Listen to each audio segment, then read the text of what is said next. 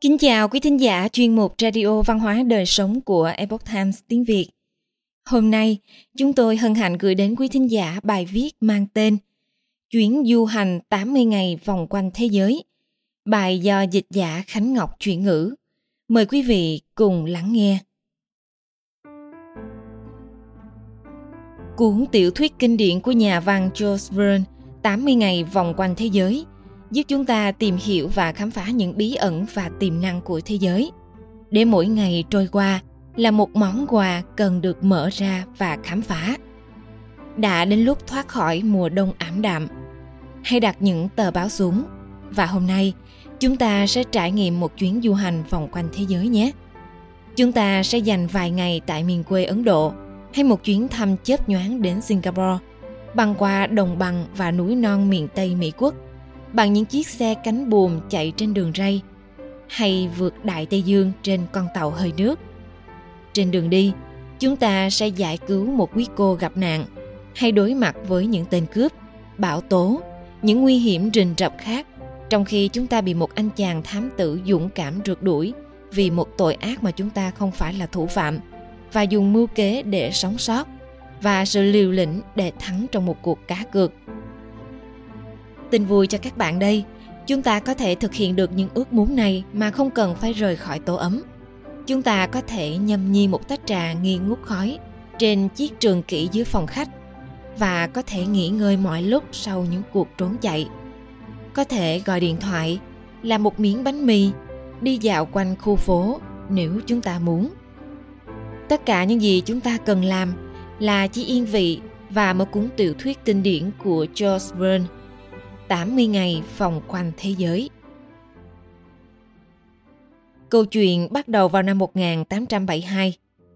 Phileas Fogg, một quý ông người Anh, vừa cược với một số hội viên câu lạc bộ cải cách London rằng ông có thể du hành vòng quanh địa cầu trong 80 ngày. Ngay buổi sáng hôm đó, Ford thuê được một người tùy tùng tên là John Besabatu, một anh chàng người Pháp rất tự hào về tài năng của bản thân – một người huấn luyện viên thể dục, một diễn viên cưỡi ngựa, một diễn viên siết thăng bằng trong rạp siết và còn là một anh chàng tử tế. Bà Sapatu hy vọng sẽ tìm được một cuộc sống yên bình khi làm việc cho quý ông Ford. Xong, họ phải ra đi để thực hiện vụ cá cược là một cuộc viễn du vòng quanh địa cầu.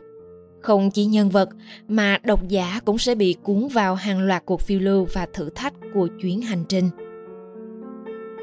ông tổ của những câu chuyện phiêu lưu nguy hiểm rủi ro và chết chóc luôn là một phần trong cuộc đua thách thức thời gian này tại ấn độ frog một ông chủ người anh và Besapatu, một người tùy tùng người Pháp, đã giải cứu quả phụ trẻ tên Outdoor khỏi giàn hỏa thiêu khi nàng sắp bị thiêu sống cùng ông chồng già đã chết theo phong tục.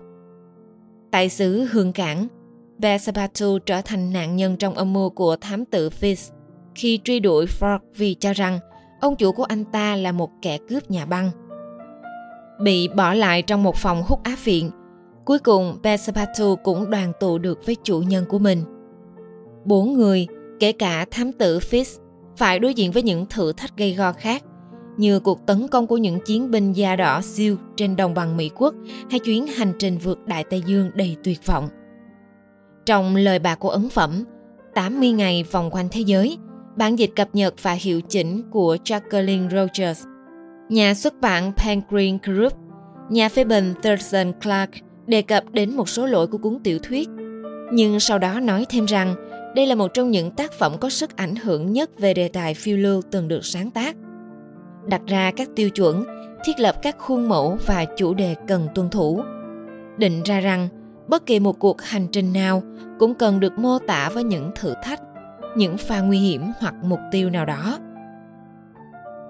Thurston Class còn dẫn chứng những tác phẩm phiêu lưu kinh điển khác như Dio Patagonian Express, tạm dịch chuyến tàu tốc hành Patagonia cũ kỹ của Paul Theroux, Johnny Without Maps, tạm dịch chuyến hành trình không bản đồ của Graham Greene và Oh Glory, An American Voyage, tạm dịch Thời Hoàng Kim Cũ, một chuyến du hành của người Mỹ của Jonathan Raban đều lấy cảm hứng từ tiểu thuyết của George Verne. Ông viết, không chỉ là khám phá vùng đất xa xôi, lạ lẫm, một nhà văn còn phải trở về cùng những chuyến phiêu lưu. Một quý ông người Anh điển hình Passepartout, quá phụ xinh đẹp và hàng chục nhân vật khác trong tiểu thuyết của George Verne đều được mô tả rất sinh động. Chúng ta cảm thấy thích thú với những trò hề và lối suy nghĩ của Passepartout, tán thưởng sự khéo léo và lòng quả cảm của anh ta, khâm phục Outdoor không chỉ vẻ đẹp của nàng, mà còn vì lòng biết ơn vô hạn và sự trung kiên đối với các vị ân nhân đã cứu mạng mình. Kể cả những chú chó của thám tử Fitz cũng khiến chúng ta tò mò thích thú bởi sự tận tụy phục tùng của nó, mặc dù cũng có lúc sai lầm. Song chính ngài Frog khó hiểu mới thật sự thu hút sự chú ý của chúng ta. Trong khi những người khác thức trắng vì lo lắng khi đối mặt với thảm họa nào đó, thì ngài Frog của chúng ta lại bình thản ngủ suốt đêm. Khi đối mặt với kẻ thù hay mối nguy hiểm nào đó, ông ấy suy xét các sự kiện và hoàn cảnh, tìm kiếm giải pháp. Một khi đã quyết tâm thực hiện kế hoạch hành động ông ấy không bao giờ dao động không có thảm họa nào có thể uy hiếp được ông ấy vơn lặp đi lặp lại từ điềm tĩnh và một cách điềm tĩnh để mô tả hành động của Ford khi đối diện với nghịch cảnh. Phước tỉnh ăn lê, một thuật ngữ biểu thị sự kiềm chế cảm xúc và giữ điềm tĩnh trong những tình huống nguy nan. Một tính cách điềm đạm đặc trưng của người Anh dưới thời Victoria. Ví dụ trong một số truyện ngắn của mình, nhà văn Rudyard Kipling cũng tán dương tính cách nam tính này và bài thơ Nếu của ông có thể được xem là một cuốn cẩm nang hướng dẫn thực hành tính khắc kỷ này. Các nguyên tắc được bài thơ này trình bày cực kỳ phù hợp với ngài Frog của chúng ta. 80 ngày vòng quanh thế giới ngay lập tức trở thành quyển sách bán chạy nhất. Thật thú vị khi nghĩ rằng một câu chuyện được một tiểu thuyết gia người Pháp kể lại có thể làm nổi bật tính khắc kỷ được người Anh coi trọng. Một nhận thức được lưu giữ cho đến những năm 60 quý ông người Anh dành tình yêu cho quá phụ Outdoor. Bất chấp vẻ mặt khó hiểu và tính cách lạnh lùng của Ford, cuối cùng độc giả cũng nhận ra Outdoor đáng yêu đã phải lòng người đàn ông đã cứu mạng mình. Ông ấy luôn để ý đến sự an toàn và thoải mái của cô trong những chuyến phiêu lưu kỳ lạ mà họ trải qua. Passepartout cũng nhận thấy điều đó và anh ta mong cho ông chủ của mình cảm nhận được tình cảm của cô dành cho ông ấy còn chúng ta chỉ mơ hồ về cảm xúc của ông ấy dành cho cô gái kia không có chi tiết gợi ý cho thấy trước Frog và Aldo sẽ đính hôn ở cuối câu chuyện. Ngay cả một độc giả bình thường cũng có thể đoán được kết quả đó. Tuy nhiên, chúng ta không nghi ngờ rằng Aldo là người ngỏ lời với Frog. Đây là chi tiết thường thấy trong các câu chuyện tình lãng mạn. Đối mặt với khủng hoảng tài chính cá nhân, Ford thừa nhận rằng không thể dựa vào sự giúp đỡ của bạn bè hay người thân. Outdoor đáp rằng Nếu thế thì thật ái ngại cho ông quá, ông Ford ạ. À, bởi vì cô độc là một điều đáng buồn. Không một ai cùng chia sẻ những nỗi ưu phiền của ông ư. Vậy mà người ta nói rằng hai tâm hồn đồng cảm thì có thể nhẫn chịu được sự khốn khổ. Vâng, thưa bà, người ta nói thế. Thưa ông Ford, Outdoor vừa nói vừa đứng lên và nắm lấy tay ông. Ông có muốn cùng một lúc có cả người thân và một người bạn không? Ông có muốn nhận tôi làm bạn trăm năm của ông không?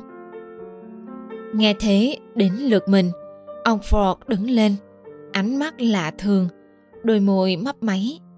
Ao đò nhìn ông sự chân thành lòng ngay thẳng chỉ kiên nghị và ánh mắt dịu dàng của một người đàn bà cao quý, dám làm tất cả để cứu người đã đem lại cho nàng tất cả. Thoạt đầu khiến ông ngạc nhiên, rồi thấm vào lòng ông. Ông nhắm mắt lại trong giây lát, như thể tránh cái nhìn của nàng. Khi lại mở mắt ra, ông chỉ giản dị nói, ta yêu nàng. Vâng thật vậy. Bằng tất cả những gì thiêng liêng nhất trên đời, ta yêu nàng và ta hoàn toàn thuộc về nàng. Ôi ào đò đặt tay lên ngực và kêu lên. Thông điệp hàm ẩn. Thời nay, một số người tin rằng sự lãng mạn như vậy đã chết.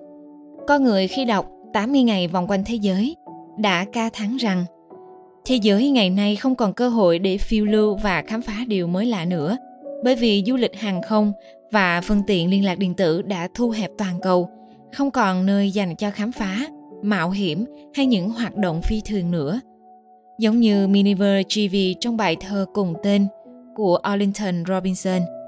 Những người hiện đại này mơ về Thames và Camelot, và những người hàng xóm của Priam, và than phiền về thời đại xám xịt chán chường mà họ đã sinh ra. Nhưng những Miniver này có nghĩ đúng không? Sinh năm 1828 và qua đời ở tuổi 77, Jules Verne viết 80 ngày vòng quanh thế giới, không như chuyến đi hoài niệm về quá khứ. Những địa danh, phương tiện đi lại và các sự kiện đồng tại với thời ông đang sống. Ford đặt cược vào năm 1872. 80 ngày vòng quanh thế giới được xuất bản một năm sau đó. Theo ý tưởng đó, vào thời điểm này của năm 2022, chúng ta có thể xem 80 ngày vòng quanh thế giới ở một góc độ khác. Câu chuyện của Jules Verne có thể gợi ý như một lời kêu gọi hành động. Đó là một lời nhắc nhở rằng, chúng ta có thể chọn cho mình viễn cảnh cuộc đời, là một cuộc du ngoạn kỳ vĩ và lý thú. Một cuộc hành trình được trải nghiệm từ khi sinh ra cho đến khi lìa trần. Đây không phải là cuộc đua vòng quanh thế giới thách thức thời gian mà là để tìm hiểu và khám phá những bí ẩn và tiềm năng của thế giới. Kể cả mọi thứ có trong sân nhà của chúng ta, và để mỗi ngày trôi qua là một món quà cần mở ra và khám phá. Hãy xem cuộc đời là một chuyến đi như các nhân vật trong câu chuyện. Chúng ta sẽ có thể có những trải nghiệm như thế. Quý thính giả thân mến Chuyên mục Radio Văn hóa Đời Sống của Epoch Times tiếng Việt đến đây là hết. Để đọc các bài viết khác của chúng tôi, quý vị có thể truy cập vào trang web epochtimesviet.com. Cảm ơn quý vị đã lắng nghe, quan tâm và đăng ký kênh. Xin chào tạm biệt và hẹn gặp lại quý vị trong chương trình lần sau. Kính chúc mọi điều bình an và tốt lành đến quý vị cùng người thân.